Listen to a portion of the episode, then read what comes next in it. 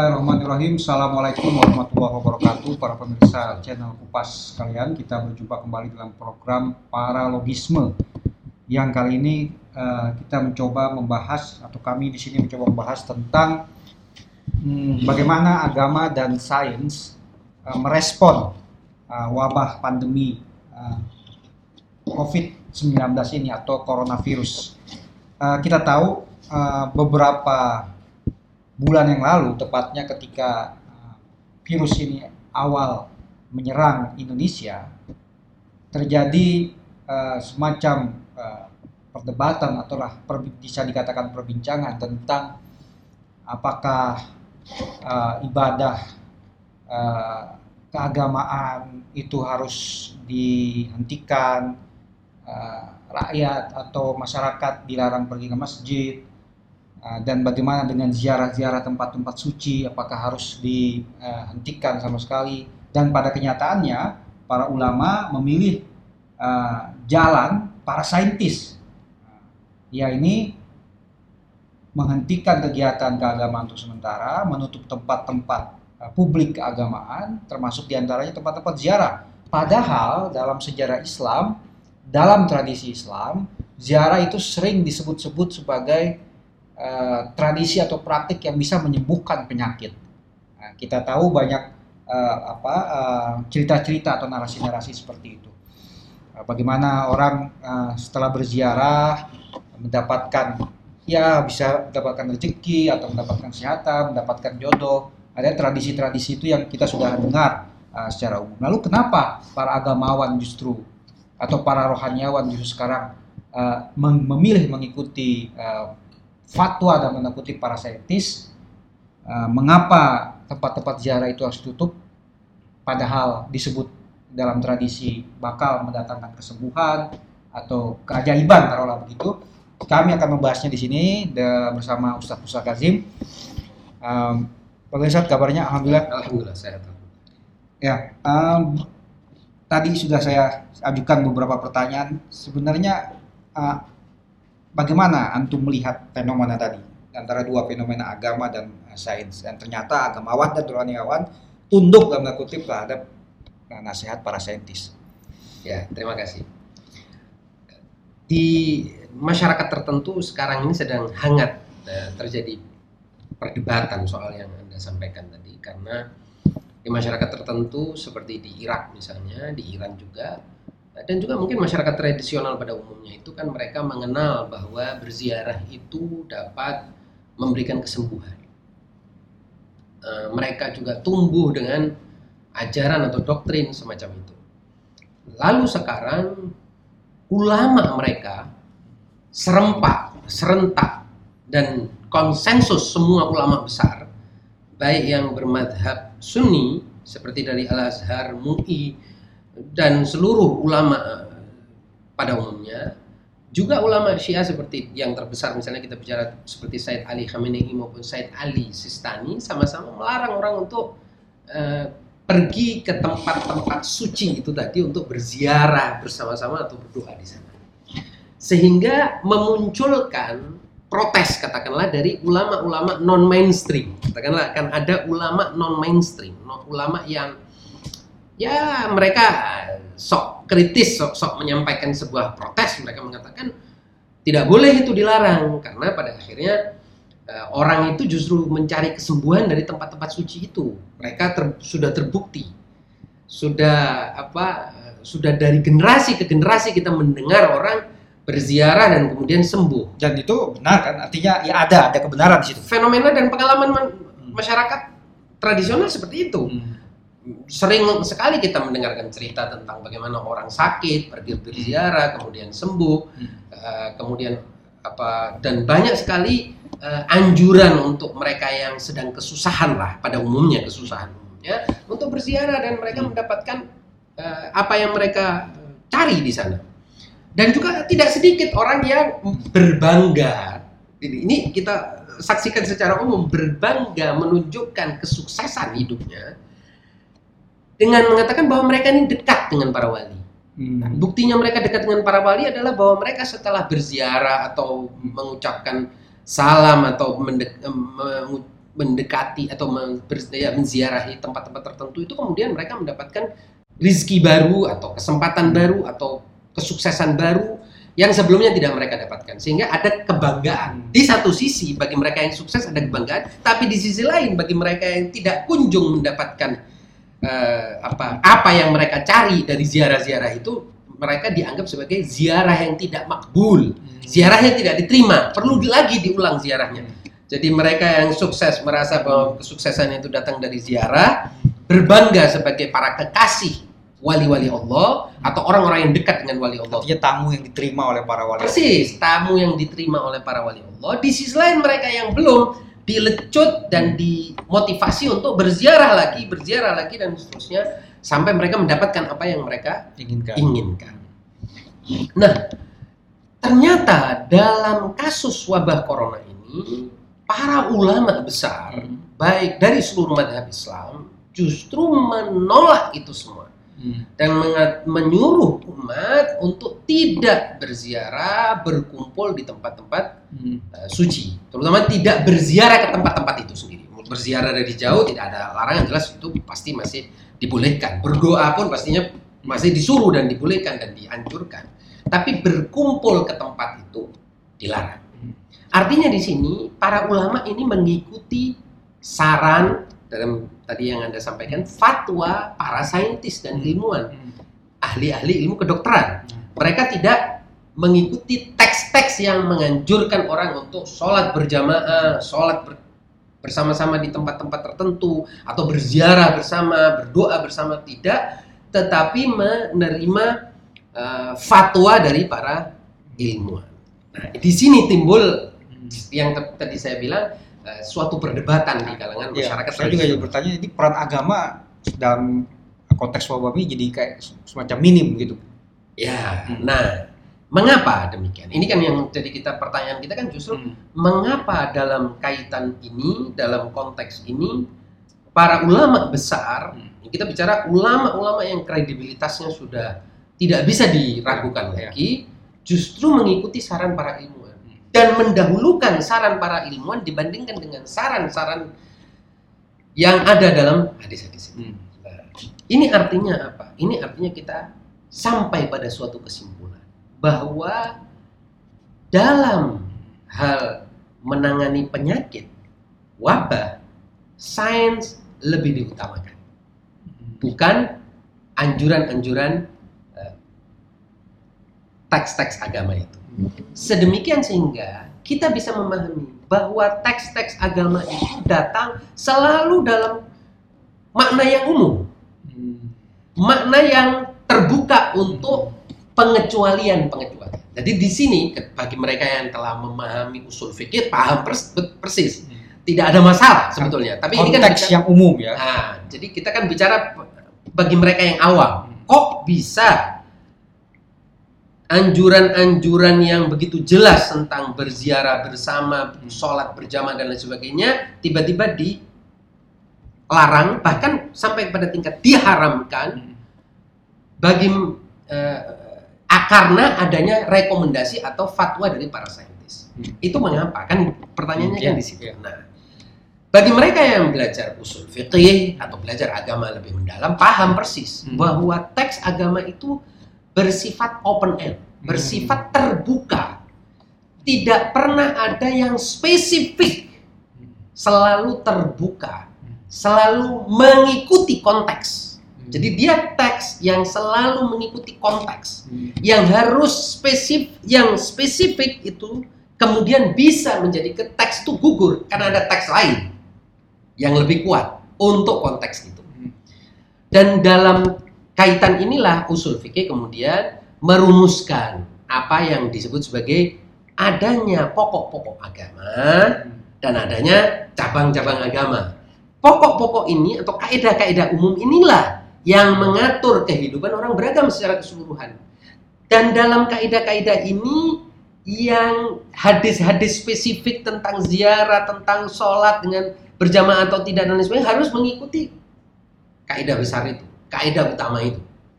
Nah, di antara kaidah utama itu mengatakan bahwa perlunya menyerahkan masalah kepada ahlinya.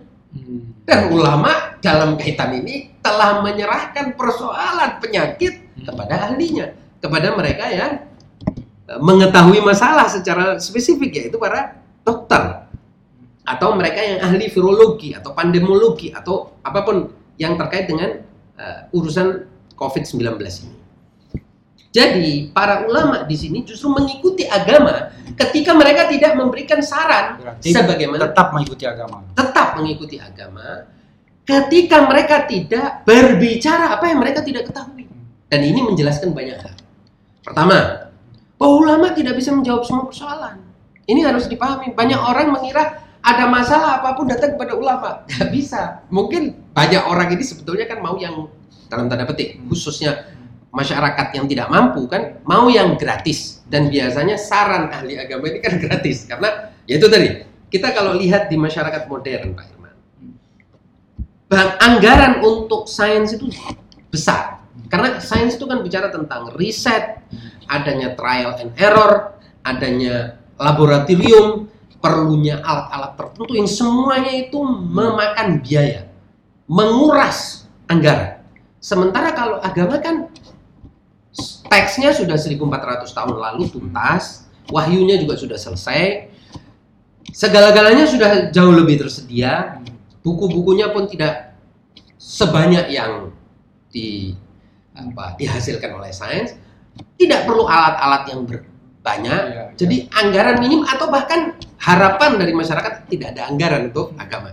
Tapi lucunya diharapkan agama ini menjawab semua Persoalan. persoalan. Di sini perso- problemnya. Nah, maka terkaget-kagetlah sebagian orang yang tiba-tiba mendengar para, para ulama mengikuti saran saintis. Nah, bahkan mereka mulai mengajukan pertanyaan, berarti sains lebih kuat daripada agama atau saintis lebih bisa mendikte agamawan. Nah, ini juga ada persoalan. Misalkan ada yang mengatakan bahwa toh sains juga belum bisa memahami secara sepenuhnya uh, virus ini dan juga uh, realitas uh, lain seperti misalkan tubuh kita juga para para fisikawan, para uh, biologi, uh, para bi- biolog ahli biologi dan juga mungkin uh, apa ya ahli psikologi belum bisa memahami tubuh kita, jiwa kita dan kadang-kadang kan resep-resep agama juga manjur di situ. Ya, Nah, ya tuh respon metabolisme tubuh kita aja kan ada ada yang disebut dengan body doubt itu kan. Nah, ya. Apa kausal- kausalitas sains itu kan nggak nggak cukup bisa menjelaskan sepenuhnya katanya betul. sains. Nah, situ katanya agama juga berperan di situ. sangat berperan, tetapi agama itu membatasi diri. Perannya pada hal-hal yang bersifat mental, psikologis, Hmm. kerohaniawan, kerohanian, spiritual. Hmm. Tapi ketika menghadapi yang objektif, kita sudah bahas. Hmm. Jadi kan penyakit itu kan dua aspek Hmm. yang selalu harus berinteraksi untuk menjadi suatu penyakit. Hmm. Jadi dalam kenyataannya riset modern di sains telah mengakui bahwa suatu penyakit tidak akan efektif Hmm. pada orang yang tidak merasakan penyakit itu. Hmm. Tidak efektif dia. Dia sama seperti tidak ada. Hmm. Jadi wujuduhu keadami Hmm. istilah kaidahnya. Wujud penyakit itu meskipun ada secara objektif, Hmm. tetapi ketika subjek tidak merasakannya, dia sama seperti tidak ada. Bahkan tidak ada gejalanya. Maka itulah semua gejala sakit itu adalah psikologis juga. Hmm. Jadi di dalam itu ada psikologis fisiologis. Hmm. Sampai ada ilmu khusus yang namanya fisiologis, yaitu ilmu campuran, kombinasi antara fisik manusia dengan psikologinya. Hmm. Dan memang manusia kan memang secara konsensus para ilmuwan, baik agama maupun saintis maupun filosof, manusia ini kan multidimensi. Dia bukan wujud yang murni tubuh Hmm. atau murni ruh. Nah, di situ ada percampuran antara ruh dengan tubuhnya. Bahkan lebih jauh kalau kita baca ilmu apa kalau kita menemukan dalam buku-buku kaum urafa, mereka mengatakan bahwa yang ada ini kan kehadiran. Hmm. Kehadiran itu kan di antara wujud Hmm. dan uh, wijdan. Jadi Hmm. wujud artinya sesuatu yang ada dan sesuatu yang kita temukan. Hmm. Yang kita temukan itu jadi wajada itu sendiri dalam bahasa Arab, wajada itu menemukan. Hmm. Artinya ada sesuatu di sana tapi ada penemunya. Ada yang melihat, Hmm. ada yang mengamati, ada yang mempersepsi, maka terjadi pertemuan. inilah yang disebut kehadiran. Hmm. Hadir, sesuatu itu jadi hadir. Dan hadir itu di dalam diri juga sesuatu yang ada di luar. Hmm. Ya, jadi refleksi yang di luar ke dalam dirinya. Makanya di dalam filsafat kita mengenal totabuk. Totabuk itu artinya korespondensi apa yang kita persepsi dengan apa yang ada di Hmm. re- realitas objektif di luar. Dan gila itu Pak Irman, gila itu salah satu definisinya adalah ketika yang kita rasakan berbeda jauh dengan yang realitas di luar. Gila, artinya kontras. Hmm. Jadi yang kita pikirkan ini warna hitam, ternyata di luar warna putih. Dan kalau kita deklarasikan, ki- saya melihat warna hitam padahal semua orang lain melihat itu putih, maka kita dianggap Gila. gila. Padahal belum tentu ya. Maksud saya kan makanya urofa itu dianggap oleh sebagian orang gila. Karena apa? Mereka melihat sesuatu yang dilihat oleh orang lain sebagai indah Hmm. oleh ahli ma'rifat boleh jadi dilihat sebagai sesuatu yang menjijikkan. Misalnya dosa, maksiat dan lain sebagainya. Karena dia melihat sesuatu yang lain, Balik realitas yang lain, balik realitas yang tampak. realitas yang tampak. Nah, inti yang ingin saya sampaikan adalah bahwa para saintis menjawab persoalan objektif virus dan penyakit dan wabah. Oleh sebab itu, ulama yang menjawab persoalan-persoalan rohani manusia, kejiwaan manusia, hanya bisa menyerahkan persoalan objektif ini kepada Hmm. yang memang meneliti secara objektif, menggunakan alat-alat observasi objektif. Hmm. Mereka yang lebih dahulu, katakanlah mereka itulah di front terdepan. Jangan dipaksa agama yang di front ter- terdepan, karena ketika agama yang dipaksa di front terdepan, agama tidak bertanggung jawab terhadap persoalan objektifnya. Hmm. Di sini persoalan menjadi siapa yang akuntabel terhadap masalah ini. Karena ketika masalah itu sudah bukan lagi masalah individu, Hmm. artinya ini masalah sosial, kan harus ada yang bertanggung jawab. Iya.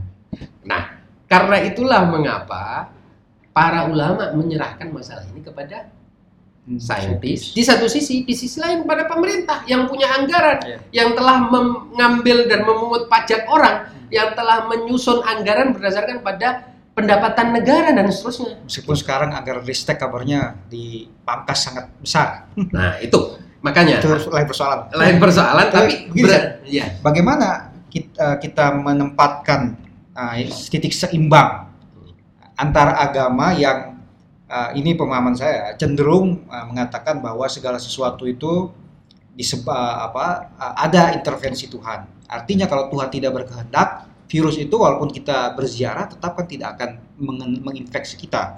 Itu salah satu. Ini pandangan ekstrim agama otomatis. Nah, pandangan ekstrim sains tidak segala sesuatu itu kausalitas. Ya. Nah, ada sebab, ada akibat. Bisa ter uh, apa terasakan oleh indera ter, oleh uh, ya tadi terobjektifikasi. Nah, bag- di tengahnya bagaimana kita menempatkan pandangan tengah? Yang benar justru di tengah, Hmm. yaitu yang disebut sebagai al-manzilatu bainal manzilatain. Kaidah ini Hmm. dalam filsafat ya. Yaitu posisi tengah di antara ekstrim yang menyatakan segala sesuatu itu bersifat ruhani, Hmm. maka carilah mujizat dan doa dan penyembuhan secara ruhani juga. Di satu sisi orang berpikir seperti itu salah, Hmm. Di sisi lain mereka yang mengatakan bahwa segalanya harus bersifat objektif, positivistik dan hasil dari pembuktian lab Hmm. ini juga tidak bisa dipakai. Hmm. Harus ada sesuatu yang di tengah. Yaitu bahwa kita tidak menolak peran doa, Hmm. peran hal-hal yang bersifat rohani karena tidak bisa ditolak. Hmm. Menolaknya mau pakai apa? Toh ini sudah menjadi sebuah bukti anekdotal, istilahnya begitu ya. Iya. Orang yang punya cerita mengalami kesembuhan menggunakan cara-cara rohani ini begitu banyak sampai Alex eh, Dut- eh, Alex Carrel itu salah satu dari ilmuwan atau il- ke- ahli kedokteran yang mendapatkan hadiah Nobel karena penelitiannya tentang pengaruh doa Hmm. terhadap para pasien dia. Hmm. Ini penelitian di tahun 1960-an atau 50-an mungkin. Alexis Carrel yang terkenal bukunya. Dia menunjukkan bahwa doa itu sangat berpengaruh. Bahwa keyakinan orang terhadap men- terhadap s- apa yang ada di eh, depannya itu sangat berpengaruh. Lalu ada juga eh, penemuan oleh ilmuwan eh, Jepang yang menunjukkan bahwa pengaruh molekul ucapan air terhadap Nah, mo- terhadap pola-pola air terhadap tubuh manusia dan ada juga uh, Herbert Benson ya peneliti yang ahli kedokteran juga yang menunjukkan bahwa relaksasi atau ketenangan orang akan memberi imunitas yang lebih Hmm. kepada tubuh manusia ya, ketenangan Hmm. dan dia kemudian menganjurkan makanya orang yang sakit harus lebih banyak relax Hmm. ya, melakukan apa yang dia sebut sebagai relaksasi sehingga dengan begitu imunitas dia akan meningkat di satu sisi ada pendekatan ini kan pendekatan Ya. sebetulnya objektif tapi mau mengarah kepada pendekatan agama di sisi lain agama kita lihat sekarang ini ulama-ulama terbesar mengatakan ikuti saran Ya. sains jadi sebetulnya yang benar memang di tengah ini Hmm. tidak ada yang boleh mengklaim bahwa dialah pemegang kebenaran mutlak Hmm. mau datang dari mana pun dia. Dan di sini sebetulnya kita ingin mengatakan kepada semua pihak. Artinya mereka yang belajar agama, ya, yang sebelah kanan, maupun mereka yang belajar sains, kita ingin mengatakan, bos, jangan klaim kebenaran sendiri. Karena ternyata kebenaran bukan di sisi Anda. Hmm. Ini di tengah inilah kenyataan yang ada. Jadi kenyataan itu adalah kesadaran atau kehadiran Hmm. sesuatu yang objektif sekaligus subjektif. Seperti yang pernah kita sampaikan, ah, saya sampaikan dalam video yang lalu, Ya. subjektif dan objektif harus bertemu. Gitu. Harus bertemu karena kenyataannya memang hanya seperti itulah seluruh kenyataan. Bahkan mungkin nanti suatu saat kita akan bisa sampaikan bahwa yang disebut sebagai mewujud Hmm. sesuatu yang wujud yang menjelma itu adalah apabila subjek merasakannya Hmm. dari suatu objek yang hadir. Hmm. Kan gitu? Harus ada yang merasakan. Nah, ternyata penelitian fisika kuantum sekarang juga sudah menemukan hal yang sama. Jadi eh, Schrödinger kitten yang disebut sebagai Iya. kucing Schrödinger itu mengatakan bahwa kucing itu baru berbentuk ketika ada persepsi sang pengamat terhadap kucing Hmm. itu. Kalau tidak ada pengamatan dari sang pengamat, maka kucing itu bisa juga bukan kucing tapi laba-laba atau Hmm. serigala atau eh, apa kupu-kupu atau apa pun yang lain, partikel apa pun yang lainnya. Ketika diamati maka dia menjadi Dan sekarang hampir setiap disiplin ilmu itu ada sisi subjektifnya, ada sisi objektifnya. Nah, itulah mengapa sekarang kan yang berkembang itu metodologi interdisipliner. Tidak ada lagi yang bisa mengatakan bahwa metode atau ilmu saya atau disiplin saya inilah yang paling Hmm. berjaya. Nah, itulah mengapa nanti di masa akan datang kita akan gugat misalnya metodologi ilmu politik, metodologi ilmu ekonomi yang sering kali menganggap dirinya paling hebat, Hmm. Paling menguasai Paling segala-galanya, universal, paling universal. paling memahami manusia, kebutuhan manusia. paling memahami kebutuhan manusia ini akan terlihat sekali bahwa mereka ini berantakan. Justru mereka yang bikin rusak. Salah satu faktor perusak kehidupan manusia zaman sekarang adalah resep-resep para ekonom. Hmm. Dan di situ sebetulnya kerusakan dalam pengertian korupsi terjadi yang terbesar bagi manusia. Nah, kemudian juga biologi, ilmu biologi, ilmu kimia juga yang menjadi salah satu faktor kerusakan ya agama yang digelembungkan sehingga mencakup segala hal ini. Agama yang men- menolak objektivitas. Menolak objektivitas dan menggelembungkan dirinya sampai mau memakan seluruh ilmu lain. Jadi dia mau menjadi raksasa yang memakan semua ilmu lain. Semua ilmu di- dianggap kecil, tidak ada artinya dialah yang paling besar. Dengan klaim bahwa dia mengatasnamakan Allah Subhanahu wa taala. Karena nama namanya sendiri ilmu agama itu. ilmu agama. Padahal dalam kenyataannya selalu dia lemah. Bahkan saya kebetulan riset kecil-kecilan. Saya misalnya lihat seribu tahun terakhir lah misalnya. Agama ini justru mengikuti perkembangan sains, bukan sebaliknya. Sains mendorong perkembangan agama. Hmm. Jadi harusnya kan agama mendorong perkembangan sains. Ya. Karena memang misalnya Islam yang saya tahu itu Rasul Shallallahu Alaihi Wasallam itu sangat menekankan pada ilmu pengetahuan sampai ada hadis Hmm. yang saya kebetulan kutip beberapa, hari yang lalu di Twitter saya Hmm. yang menurut saya luar biasa ketika Nabi mengatakan man ahabbal ilma wajabat lahul jannah siapa yang mencintai ilmu pasti masuk surga Hmm. ini kan berarti jaminan mencintai ilmu masuk surga Nah, tapi kenyataannya kita lihat para agamawan ini justru menerima resep, data dan fatwa dari para saintis dan mereka terpaksa mengikuti kata-kata saintis. Contoh sederhana saja sebagai ilustrasi Pak Irman. Darah itu Pak Irman di dalam agama adalah sesuatu yang najis, benar apa enggak? Iya. Darah najis. Tidak boleh dimakan. Ya. Tapi perkembangan ilmu kedokteran menunjukkan bahwa infus darah itu harus bagi orang dengan kondisi tertentu. Akhirnya agama menerima. Tidak ada sekarang tidak ada satupun agamawan yang menolak infus darah.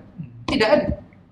Dan itu artinya apa? Menerima kenyataan sains menemukan darah itu berfungsi baik untuk manusia yang mengalami kondisi tertentu, kritis atau apa pun, yang kekurangan darah dan lain sebagainya maka dibolehkan infus darah. Dan mereka tidak ada lagi berdebat soal apakah suci atau tidak suci ataukah ini najis atau memasukkan barang najis. Enggak ada, sudah semuanya sepakat bahwa itu bukan bagian dari memakan barang najis, ya. bahwa tidak najis ketika darah masuk tubuh manusia sudah suci kembali dan seterusnya dan seterusnya. Hmm.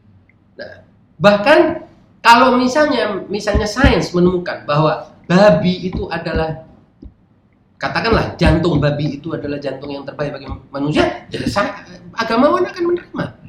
Kemudian kalau misalnya dalam uh, beberapa madhab misalnya, masalah contoh sederhana misalnya uh, ikan tertentu itu mana yang bersisi atau tidak, siapa yang bisa menentukan? Yang menentukan saintis, yang menentukan ahli ikan, ahli ikan ya, yang disebut sebagai biomaritim ya, orang-orang yang ahli uh, kelautan yang bisa menentukan ini ikan bersisi atau tidak. Agama hanya akan bilang boleh memakan ikan bersisi. Apakah yang ikan misalnya ikan bawal ini ikan bersisi atau tidak? Ini agama tidak bisa menjawab. Nah, oleh sebab itu kemudian kita masuk kepada kesimpulan bahwa dalam kehidupan sosial, beda bukan kehidupan individual, ya. hmm. dalam kehidupan sosial masyarakat, publik ya, konstelasi publik atau urusan kebijakan publik, yang paling diperlukan adalah pembagian tugas. Hmm. Masing-masing tahu tugasnya, tupoksinya, ya. tahu wewenangnya. Jangan terabas semua hal dibicarakan. Nah, kalau sudah semua hal dibicarakan dan mengklaim itu sebagai kebenaran, beda kalau kita membahas hmm. dan kita tidak mengklaim. Misalnya kita membahas beberapa waktu lalu virus, misalnya kita saya dan anda kan tidak mengklaim yeah. ahli virus, ahli virologi. Kita kan membahas dari sudut pandang filsafat. Tetapi bahaya kalau orang mengira apa yang dikatakan oleh ustadz hmm. ini adalah suatu yang datang dari Allah dan kebenaran yang harus diikuti ini bahaya. Ya. Gitu. Saya kira di situ yang paling penting. Ya. Jadi Baik. harus ada hmm. ini Mbak Irman, harus ada pembagian tugas, harus semua orang tahu disiplinnya dan batas disiplinnya. Ya. Ilmu saya sudah sampai di sini aja. Untuk urusan ini sekarang kita serahkan kepada yang ahli lainnya. Ya dan di situ saya lihat kurangnya kesadaran dari para ahli ekonomi karena hampir membabat ya. seluruh ilmu lain dan mengeruk potensi dari seluruh uh, kekayaan yang ada dan mendorong kehidupan. Nah ini sains yang namanya ekonomi ini menurut saya yang daya destruktifnya parah di dalam kehidupan modern. Nanti kita akan bahas itu. Ya, nanti kita bahas. Makasih para pemirsa sekalian. Uh, demikian uh, pembahasan kami tentang uh, posisi agama dan sains dalam suasana wabah pandemi COVID-19 ini. Pembahasan ini juga terkait dengan pembahasan-pembahasan sebelumnya. Jadi, Pak pemirsa sekalian dipersilakan untuk menyaksikan video-video diskusi kami yang lain di channel kami di YouTube di Kupas Channel dan juga di uh, podcast channel podcast kami di Spotify. Demikian para sekalian, kurang lebihnya kami mohon maaf. Wassalamualaikum warahmatullahi wabarakatuh.